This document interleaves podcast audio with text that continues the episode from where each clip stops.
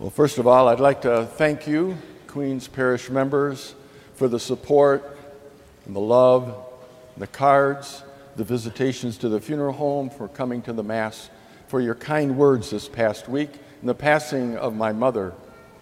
She was 98 years old, and uh, she raised 11 of us kids, so we kind of felt that it was fitting to call her a saint. Um, the rest is certainly in God's hands.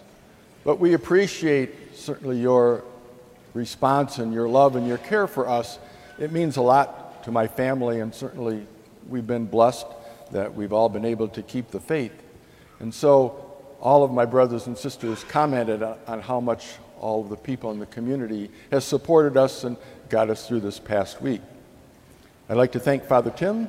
Um, he anointed Mom a week ago Wednesday, um, put her at peace and when we have, I have four brothers and sisters that out of town, and mom waited until they got there until she passed. So that was um, very consoling to all of us. Father Tim celebrated the Mass for us, um, and he also gave me the confidence to um, go ahead and say the last words at Mass about my mother. So I am very grateful for that. But we got quite a surprise in the mail yesterday. Uh, we got a letter um, and a card from our children from the other side of the world. The children from the Lingap Center sent a letter to our family. Uh, they composed a prayer for my mom. Um, they, there's a picture where they were kneeling down and saying the rosary for my mom and just expressed their condolences. So you never know when those um, prayers are going to come forward, but from, in our um, estimation, all over the world. So we're grateful for that. Uh, remember those children in our prayer. They're part of our family because so many of us support the Lingap Center. So remember them in their prayers and maybe a Christmas gift if it works out for you. This year we have one full week to celebrate the last or fourth week of Advent, kind of similar to Holy Week, where we have one week to prepare for Easter. And so we have time to sit down and reflect that full week to think about what is really happening on Christmas Day as we celebrate our Lord's coming. The miracle and the mystery of the incarnation, God becoming one of us. In the beginning, Adam and Eve were God's pinnacle of creation. Um, the life of God was in them, and unfortunately, they lost that through pride and disobedience. So, God's second plan was to send His Son into the world um, to redeem us, to wipe out pride and obedience with humility, pride and disobedience from with humility and obedience. And so we think about exactly what Jesus did when he came to earth, and he had to be born before he could go to the cross. So it's important to think about exactly what's going on and what was going on in Joseph's life as well.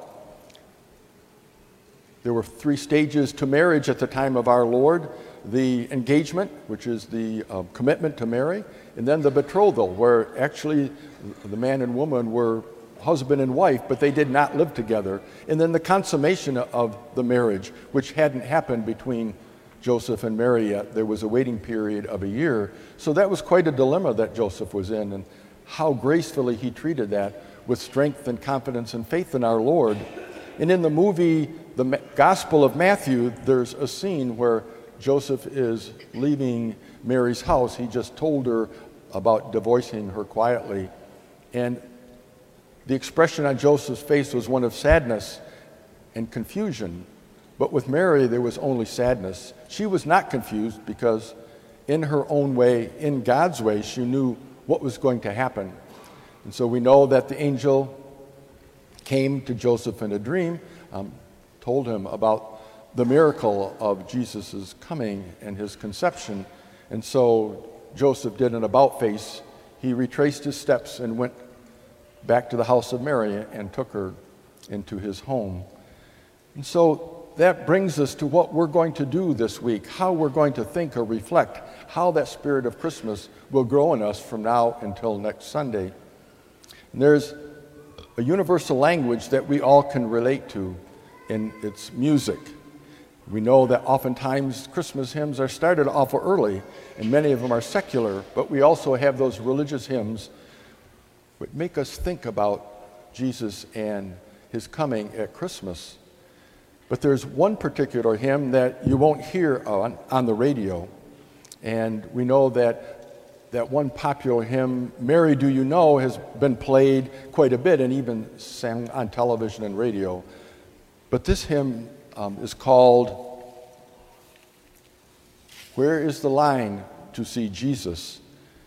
And you can YouTube it real easily. And this week, whether you do it once or multiple times, I think you want to take advantage of the fact that you can see this very easily. But watch the video. There's one particular lady that has just a beautiful voice. She sings this song. And if you're like me, there are times when you hear a song and you play it over and over in your head for the day or the week. And this is one of those songs that might be important to do. It goes like this, and I won't do it justice, but I think if you hear the words and you, you know, bring it up on, the, um, on your phone or your computer, you'll understand why. Christmas time was approaching. The snow was starting to fall. Shoppers choosing their presents, people filling the mall. Children waiting for Santa with excitement and with glee. A little boy tugged on my sweater. He looked up and asked me, Where is the line to see Jesus? Is he here at the store? If Christmas time is his birthday, why don't we see him more? As I stood in amazement at this message profound, I looked down to thank him, but he was nowhere around. The little boy at the mall might as well have had wings, and as the tears filled my eyes, I thought I heard him say, Where's the line to see Jesus? Is he here at the store? If Christmas time is his birthday, why don't we see him more? Where's the line to see Jesus? He was born for me. Santa Claus brings me presents, but Christ gave his life for me. In the blink of an eye, at the sound of his trump, we'll all stand in line at his throne. Every knee shall bow down, every tongue will ex- confess that Jesus Christ is Lord. Where is the line to see Jesus? Is he here at the store? If Christmas is his birthday, why don't we see him more? He was born for me. Santa Claus brought me presents, but Christ gave his life for me. And so, in this next week, let us all be in the right line to see Jesus.